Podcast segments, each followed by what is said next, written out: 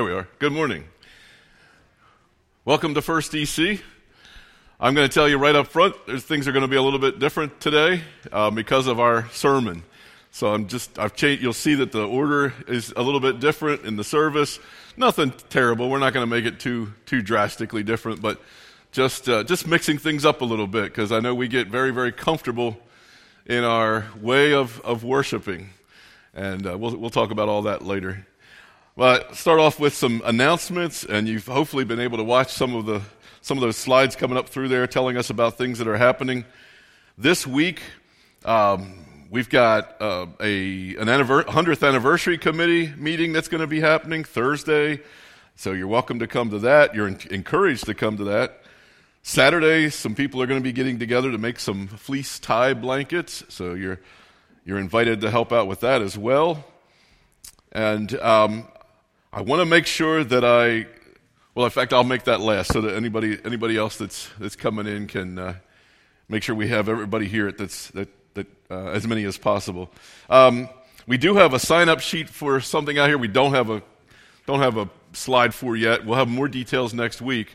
But there's a sign up sheet out on the board. You've, I'm sure you've heard us talking about a Super Bowl event um, where we want to have some a soup contest and a game night. So that's going to be on February 4th and we realize that's coming up really quick. So that's Saturday. Um, that Saturday evening. See the sign up sheet out there. We'll have more details next week. If you sign up and you circle the box that says yes, you're bringing soup.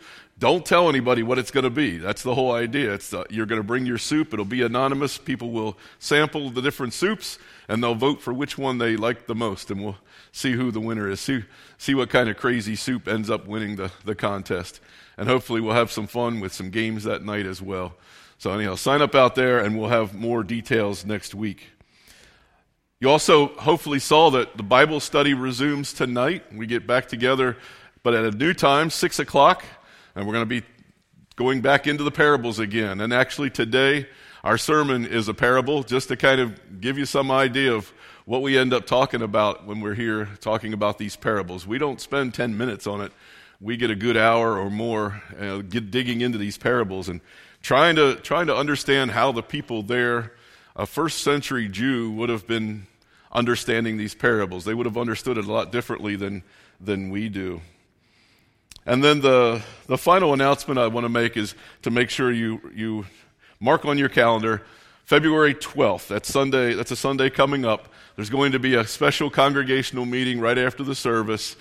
It's going to be an opportunity to share with you some information and some quotes that the property committee has received regarding the front doors and also regarding a fire and security system that, uh, that they like to, like to put in. So come, um, make sure you're here for that congregational meeting. We're hoping that we would be able to have a vote and maybe proceed in whatever way you, you decide. So February 12th, that meeting will happen. Is there anything else, anything else that I should have shared Anything else that the, the family needs to know? I feel like we're spread out again. oh. Oh, the secret pals. Okay. That secret pals, the sign up sheet was out there. We've had quite a few people. Thank you for signing up. And Vicki has passed out the papers that need to be filled regarding what kind of things you like. What's your favorite, what is it, favorite color and favorite foods and so forth. And if I guess if there's anything else you want people to know, just write on the back, right? Do you have a time when you want those back? No, as soon as they can. If they could get it to me today, it would be great. If you can get them back today, wonderful. If not, by next Sunday. I'm making an executive decision. Okay. and I guess it's never too late to, well, if we get two more people to jump in, then, yeah. but then they would know who's their, who they're seeking. Anyhow. okay. Yeah, so you still have a week or two if you've decided that you'd like to join in and be a part of it as well. Anything else? Okay. Well, let's slow down. I, I, feel myself. I realize, man, I'm talking fast. I'm racing. Let's just. No, I don't, I don't think I'm nervous. I'm just excited, I guess. Let's just pause and slow down a second and recognize why we're here. Let's, let's pray. Oh, good morning. Good morning, God. Thank you for allowing us to come together here this morning not for our own benefit, but for yours. We're here because we want to worship you. We're here because you deserve the praise. We're here because we want to praise you. We want to worship you, give you all the honor and glory this morning. So, Father, I pray that everything that we do here this morning would be pleasing to you. We pray it in Jesus' name. Amen. I'm going to read a, uh, a call to worship from Psalm 103, and I'm just going to pick a couple of verses. It starts off by saying, Praise the Lord, my soul, all my inmost being, praise his holy name. Praise the Lord, my soul, and forget not all his benefits, who forgives all your sins and heals all your diseases.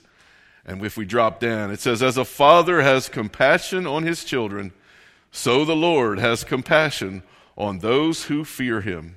I'm going to ask you to stand, and we'll sing with the praise band about how wonderful our Father, our God is. I feel like it's funny how it changes from week to week. It seemed like there were about twice as many people here last week as there are this week. So you're to have to be twice as loud, I guess. Yeah, and I'm having a little sinus trouble, so please sing loud. I consider I thought about maybe doing a Johnny Cash style, like singing way down like this, but uh, we'll, we'll we'll we'll work through it.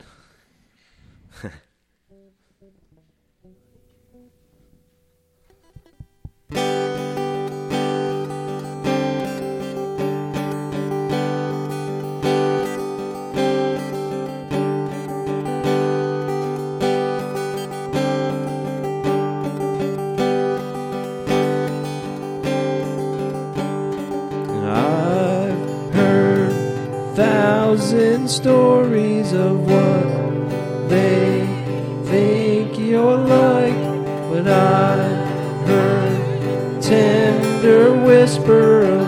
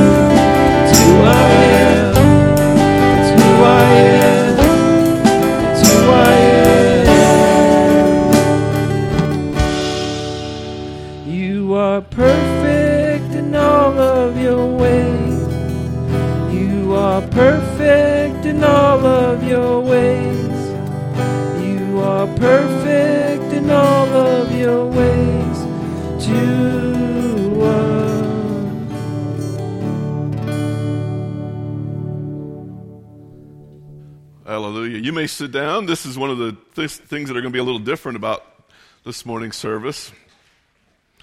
We're going to go right into singing a couple of hymns, and I invite you to just sit, remain seated, even if it's even if you've got that urge to stand. If, if it's that if the urge is that bad, go ahead and go ahead and stand up. That's fine. But we're gonna we're gonna sit for these two these two hymns.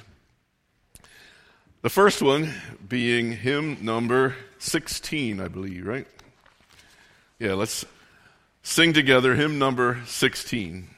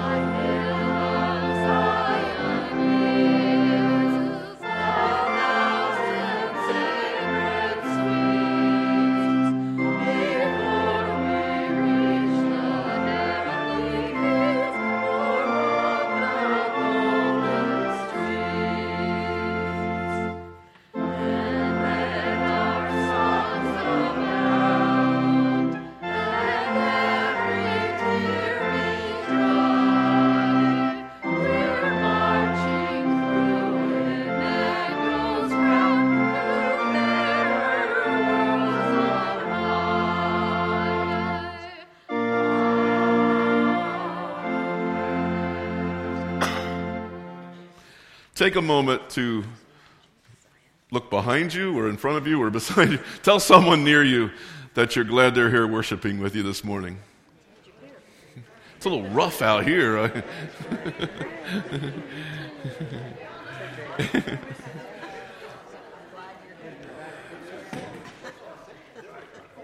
Even those up on high, good morning. okay. And I know this all feels weird, doesn't it? Because we're doing things so differently. But let's um, continue worshiping by singing hymn number 30. Hymn number 30.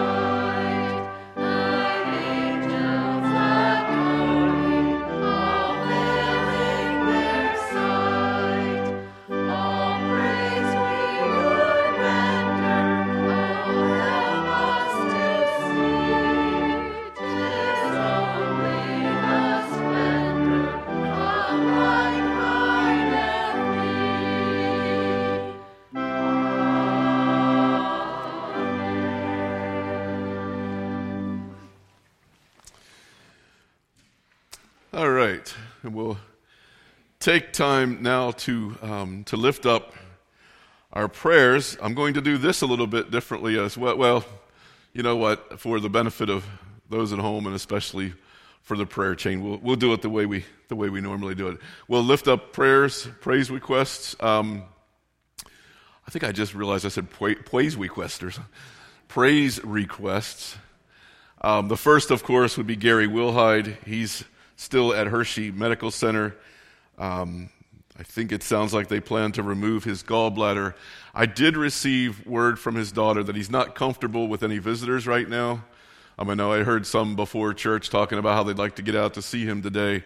I think um, it sounds like it might be best if you maybe call call Brenda or somebody um, just first to find out. It, the last word I got yesterday was that he wasn't comfortable with visitors at the moment. So, any other prayer requests or any other praises that you want to share over here?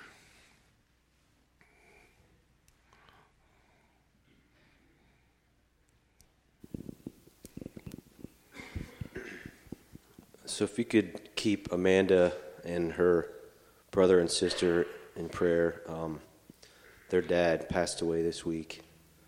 He was living out in Nevada, um, and her brother's out there now um, handling things. So keep them keep them all in your prayers. Okay. Yep.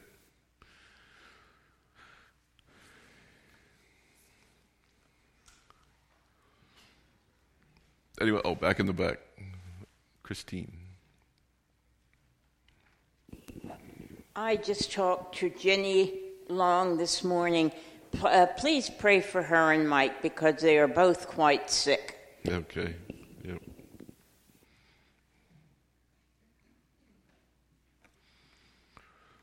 Straight back. Hi. Um, I talked to Joyce Carroll yesterday, and she's doing well. She seems to be in good spirits. Um, she's going to have her arm in a sling for like six weeks. She can't move her arm. She also said it sounds like Sam's coming down with a cold now. so, she's doing well.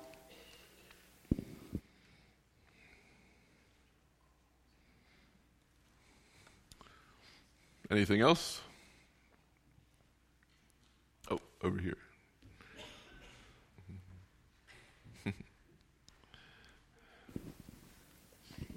um, praises that we have a 17 year old in the house now, not him, but my daughter, who you very rarely see. Um, and prayers for the Rosados. They're having to probably put a pet down this week. So,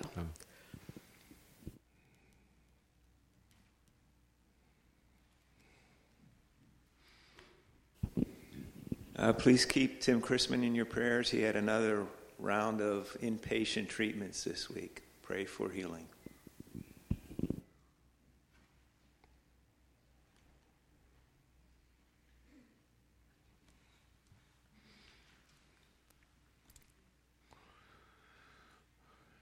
Okay. Okay. Okay. Well, let's let's go to the Lord.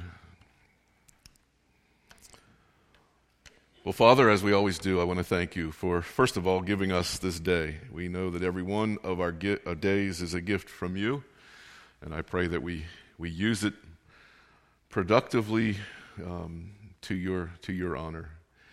And Father, you've heard this list. There's quite a few people who are who are not feeling well. They're um, either down with a cold or some are, are much more serious than that. And so we do pray that you'll give the, the families patience and comfort and peace as they battle through these, through these um, diseases, through these situations. We ask for comfort for families who are dealing with with the loss of loved ones, as the as the Ruth Baker family is, and um, also the Rosados as they will be dealing, they will be grieving um, later this week. We uh, we just thank you for for being a healer, for being our protector, watching over us, taking care of us when we do run into these problems. Thank you for being there with us. Thank you for preparing doctors. Thank you for having them know exactly how to take care of the problems. We, we praise you for those who have come through procedures successfully and who are at the moment healing. We pray for that healing to be successful. Father, we thank you for just the way that you not only take care of us, but you provide for us through the week. We ask you to accept the offering that we take today and that you would bless it and use it in whatever way you wish that would be to your honor and to your glory. And Father, now I just ask you to guide me through the sermon. Thank you for being with us through this service, no matter how out of sorts it might feel. We know that you're here with us. We know that what's important is what's in our heart and how we're expressing our praise and our worship to you. So guide us through the rest of the service. In Jesus' name, amen.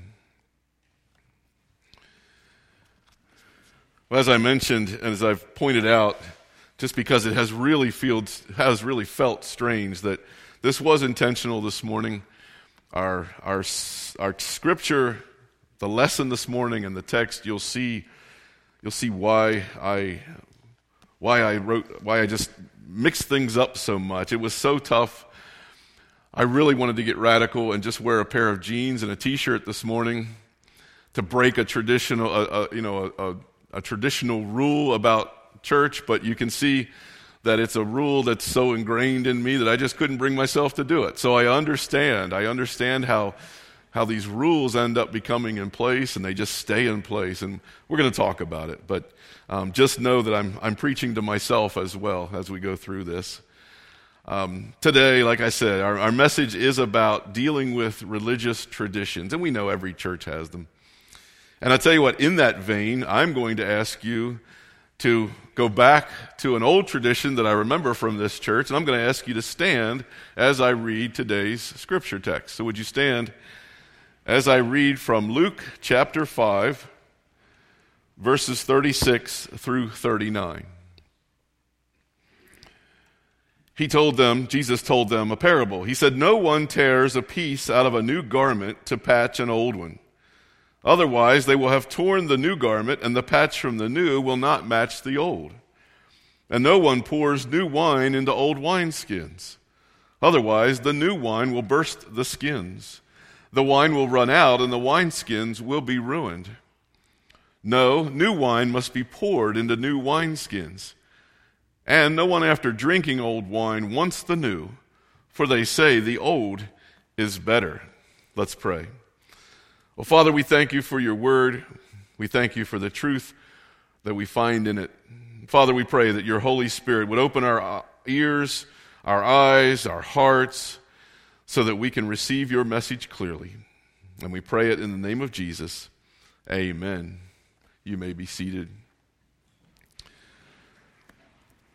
As I mentioned last week, we're going to spend the next three months walking through the Gospel of Luke.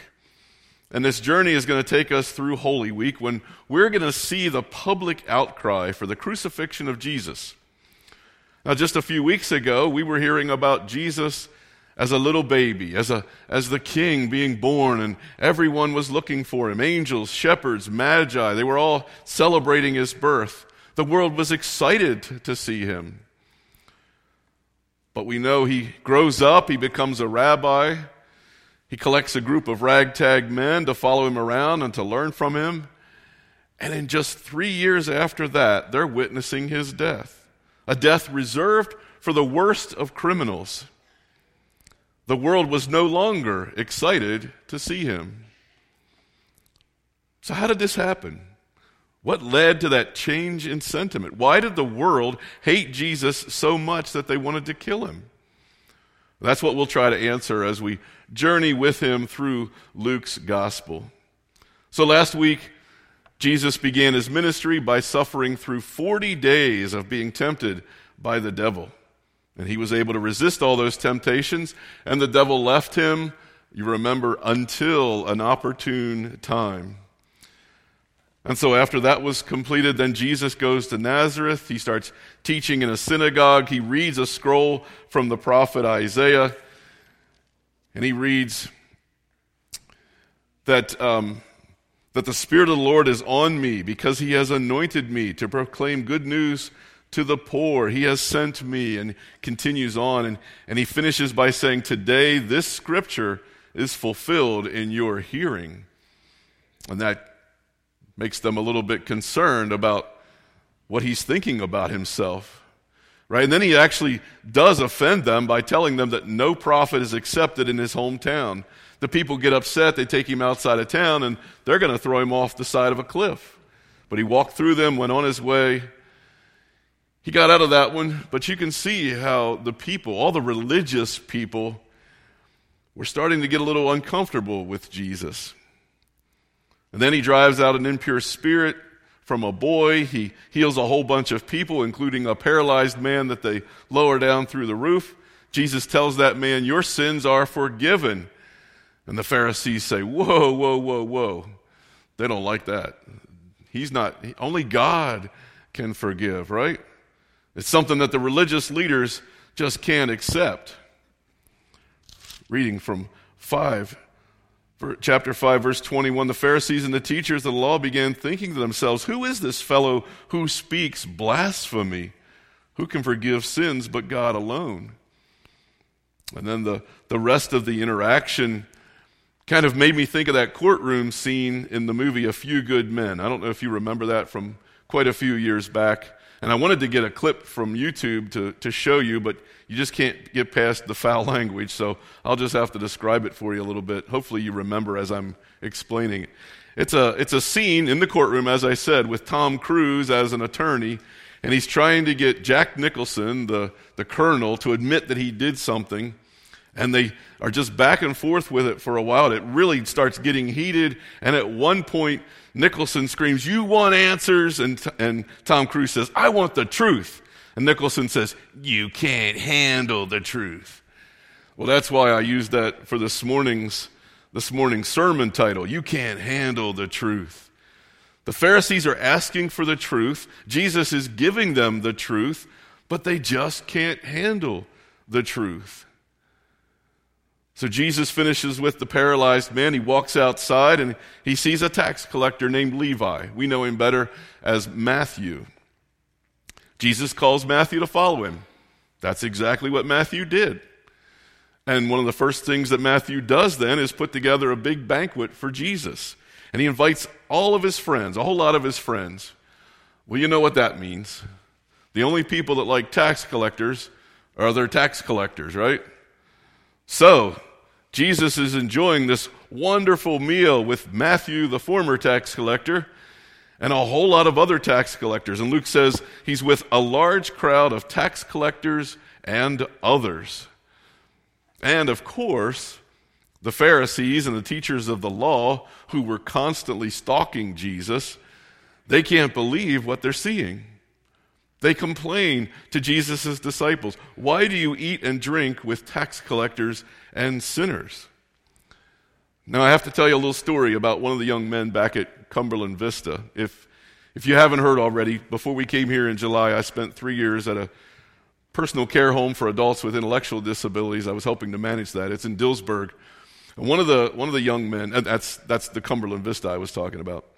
And one of those residents, a 40 year old young man, his name is Derek he has this interesting way of communicating with other people in the room. For instance, if the staff person on duty that day, let's just say they're, they're named Vicky, um, he would come out into the, into the room and he might, he might not even look at Vicky, but he would just say something like, I asked Vicky, is Jeff going to pick me up this afternoon? Well, the funny thing about that interaction is that I'm standing right there. You know, he, he could just look at me and ask, but he just can't do that. For some reason, he doesn't ask anybody anything directly. If he had a question for Vicky, he would look at me then and he, he'd ask me the question about Vicky. He rarely would ask his question directly to the person involved. That's what the Pharisees are doing.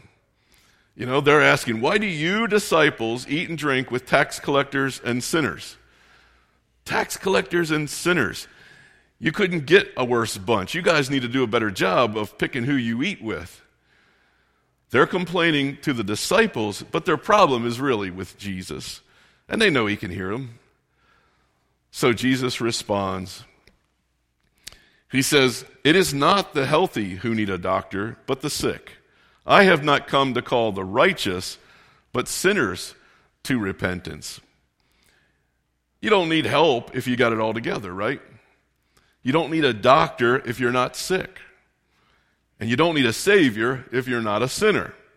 Jesus has only come to call sinners to repentance. So that doesn't really narrow things down much, does it? But the Pharisees kind of think it does, right? They've got Jesus' attention at this point now, so, so they go ahead with a, a, a religious violation. They, they throw a flag. And they say, John's disciples, that would be John the Baptist, the person we know as John the Baptist, John's disciples often fast and pray, and so do the disciples of the Pharisees. But yours go on eating and drinking. Flag, violation. Well, here's the problem Jesus wasn't being religious enough for them. He wasn't following the religious rules that had been created by the Pharisees. Everybody else is fasting. You should be fasting too.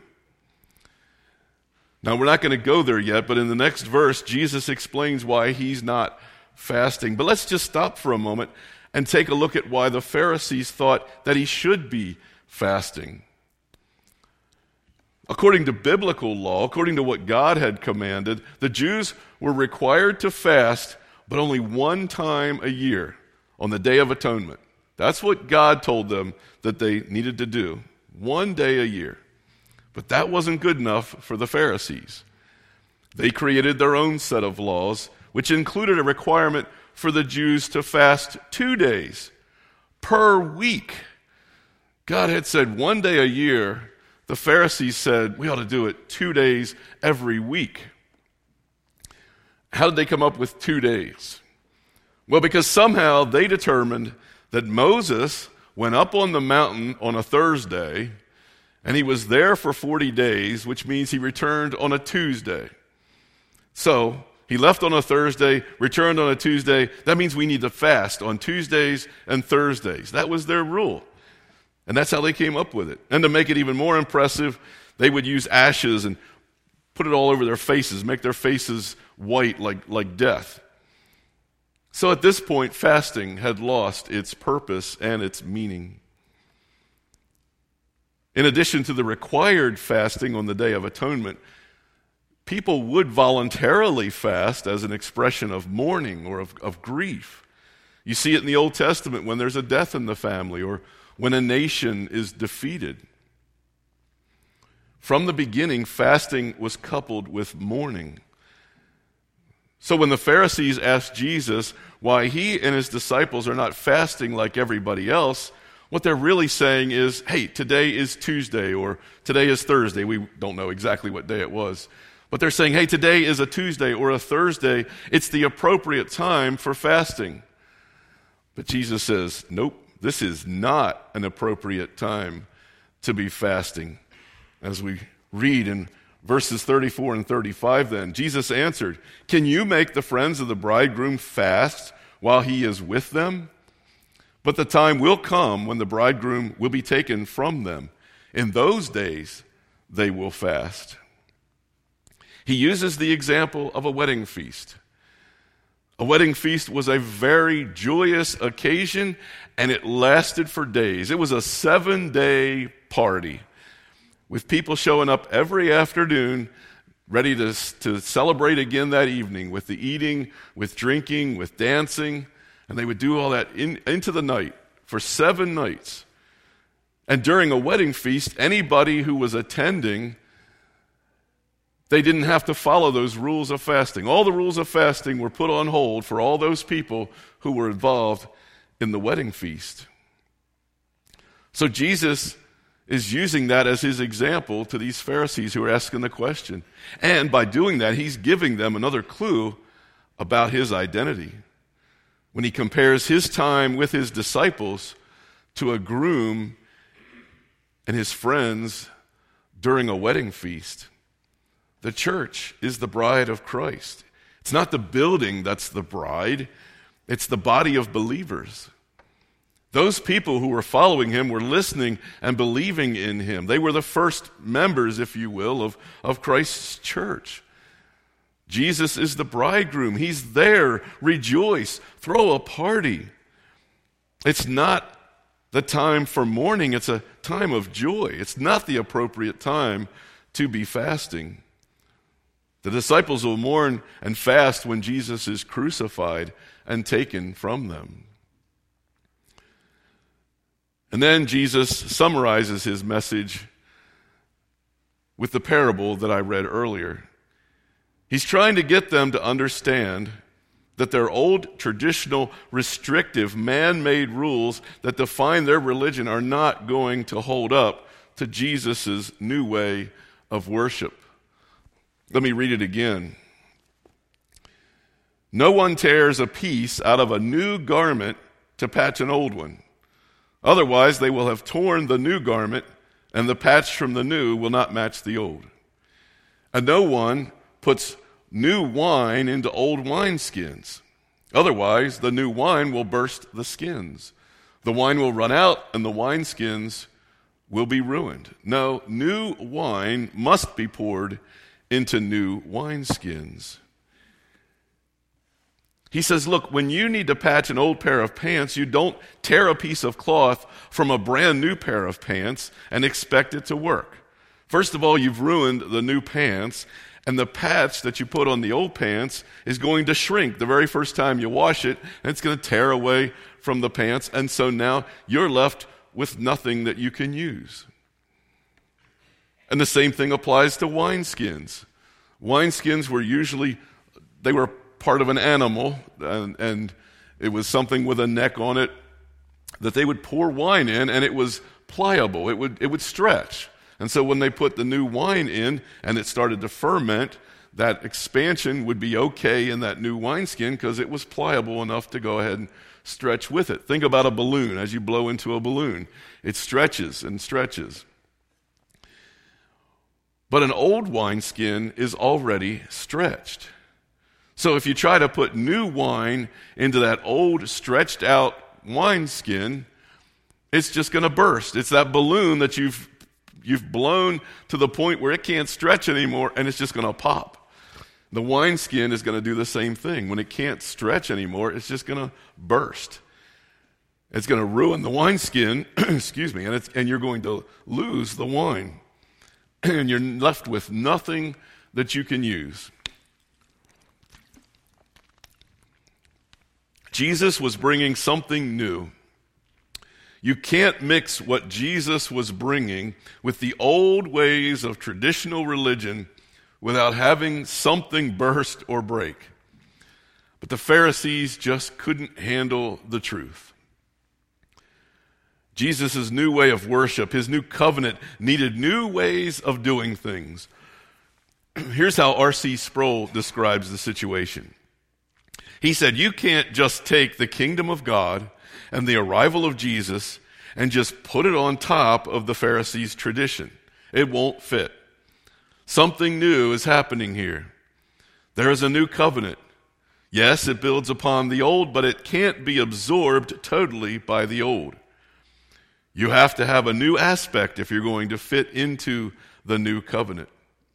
And by extension, you can't have Christ and squeeze him into your old life and expect that to work.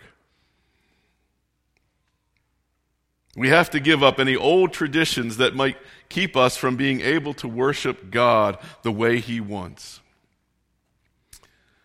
Then the last verse is the part of the parable I think is the most relevant to the church of today. He says, And no one, after drinking old wine, wants the new, for they say, The old is better. Now, it's true older wine is better just because it has sat and has fermented and it's, it's aged. And that's why you end up spending a whole lot more for an old bottle of wine than a new box of wine, for instance. Um, people consider the older wine to be, to be better. But I think we can read this too as a as kind of a conviction on ourselves, how we resist change. Most people are content with the way things are. Most people reminisce about the way things were, thinking about the good old days. But when we focus on the good old days, we just might miss the great new days. The Jewish leadership was content with religious life under the law, so they saw Jesus' teachings as a threat to their system. They were content with the limitations of their old religion and didn't even want to consider anything new proposed by Jesus. We have to be careful. We don't want to become modern day Pharisees. And we think about them being these mean people. But let me point something out here. These Pharisees didn't create the rules just to make life burdensome and just to be mean to the Jewish worshippers. They did this because they were dedicated to observing the law that was laid out in the Torah, the first five books of the Bible. They were trying to interpret the law and make it apply to their contemporary, their modern life. And it was all driven by their deep reverence for God and a desire to honor Him. They thought they were doing the right thing. Their heart was in the right place, you might say. There are a lot of Christians today who are content with their rituals of worship, that they don't want to even consider any new ways. They reach a point where, in their reverence for God and their desire to honor Him, they believe that everybody should be worshiping the way they do. They create a set of worship standards. Some are good, others not so much. That's why I mixed things up a little bit this morning. It felt so strange. It felt weird even for myself. But we managed to have a nice little worship service without following any kind of implied rules about what has to happen when and whether there's certain things that were included or weren't included. I remember one person who had to- told me at a former, a previous church, that every service we should either be saying the Lord's Prayer or the 23rd Psalm. That's supposed to be a part of every service. Well, we've been getting away with not doing it, and I don't think God has any problem with our, our worship. As long as your heart is open to Him and you're here lifting up your praises to Him. There are a lot of traditions that you probably grew up with. I talked about mine. We, we, had, we were supposed to dress up a little bit. And I, I am not judging at all anybody who, who is not wearing a suit, uh, you know, a, a sport coat or a dress shirt or anything, because that's not what's important. We have to be able to be challenged by new styles of worship. And I'm going to challenge you just a little bit more. I'm going to go ahead and ask the praise band to come on up. They're going to finish us up today instead of a, a hymn. And this worked out I don't know if you considered it nicely or not, but Gloria got to sit with her family today, you know, instead of being up there at the at the organ the whole time. Um, so yeah, you got to be able to look at the pros and the cons when you start looking at your styles of worship. But I'm going to challenge you now. I'm, I'm going to invite you. I'm not telling you you have to do this, but I'm going to invite you to let the music move you. Let the music sink in, and especially the words, the tune. This is, this is an upbeat tune. It's a wonderful praise song. It's okay to clap. Okay? I'm just going to tell you, it's okay to clap. And it's okay to move a little bit, even if it's just the old white man dance where you just want to go left and right a little bit. Whatever you want to do, as long as it's genuine, as long as it's authentic. Okay? It's okay to do those things as long as you're doing it to honor God. I'm going to share one more Bible story with you from first from 2 Samuel. And I'm reading from chapter 6, and we see that as the ark of the Lord was entering the city of David, Michal, daughter of Saul, watched from a window. When she saw King David leaping and dancing before the Lord, she despised him in her heart. And when David returned home to bless his household, Michal, daughter of Saul, came out to meet him, and she said, Well, how the king of Israel has distinguished himself today, going around half naked in full view of the slave girls of his servants, as any vulgar fellow would. But David told her, It was before the Lord who chose me rather than your father or anyone from his house. Da, da, da, da. I will celebrate before the Lord. I will become even more undignified than this, and I will be humiliated in my own eyes. He didn't care. He was honoring God. He didn't care what other people thought about him. Now, I'm not, gonna, I'm not asking you, don't take your shirts off. Um, if you, if you want to leap and dance, that's up to you, but let's stay clothed. But let's honor God. Let's enjoy this song. And even if you can't get into it, if you feel like you still got to keep your, your hands in your pockets while you're singing and you don't know the song, just say, God, I love you. God, I love you. All right, let's, let's sing our final praise song. And stand. Gonna, we all going to stand up, right? We're just to go right into it?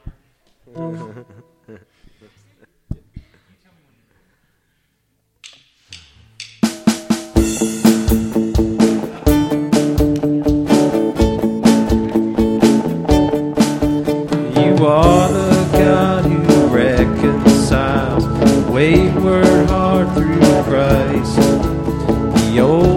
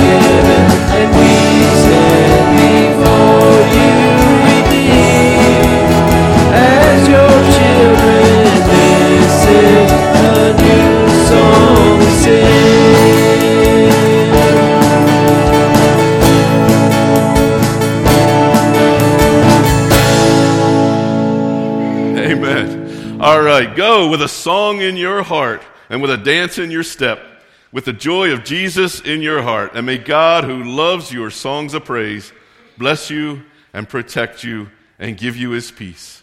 In the name of the Father, and of the Son, and of the Holy Spirit. Amen.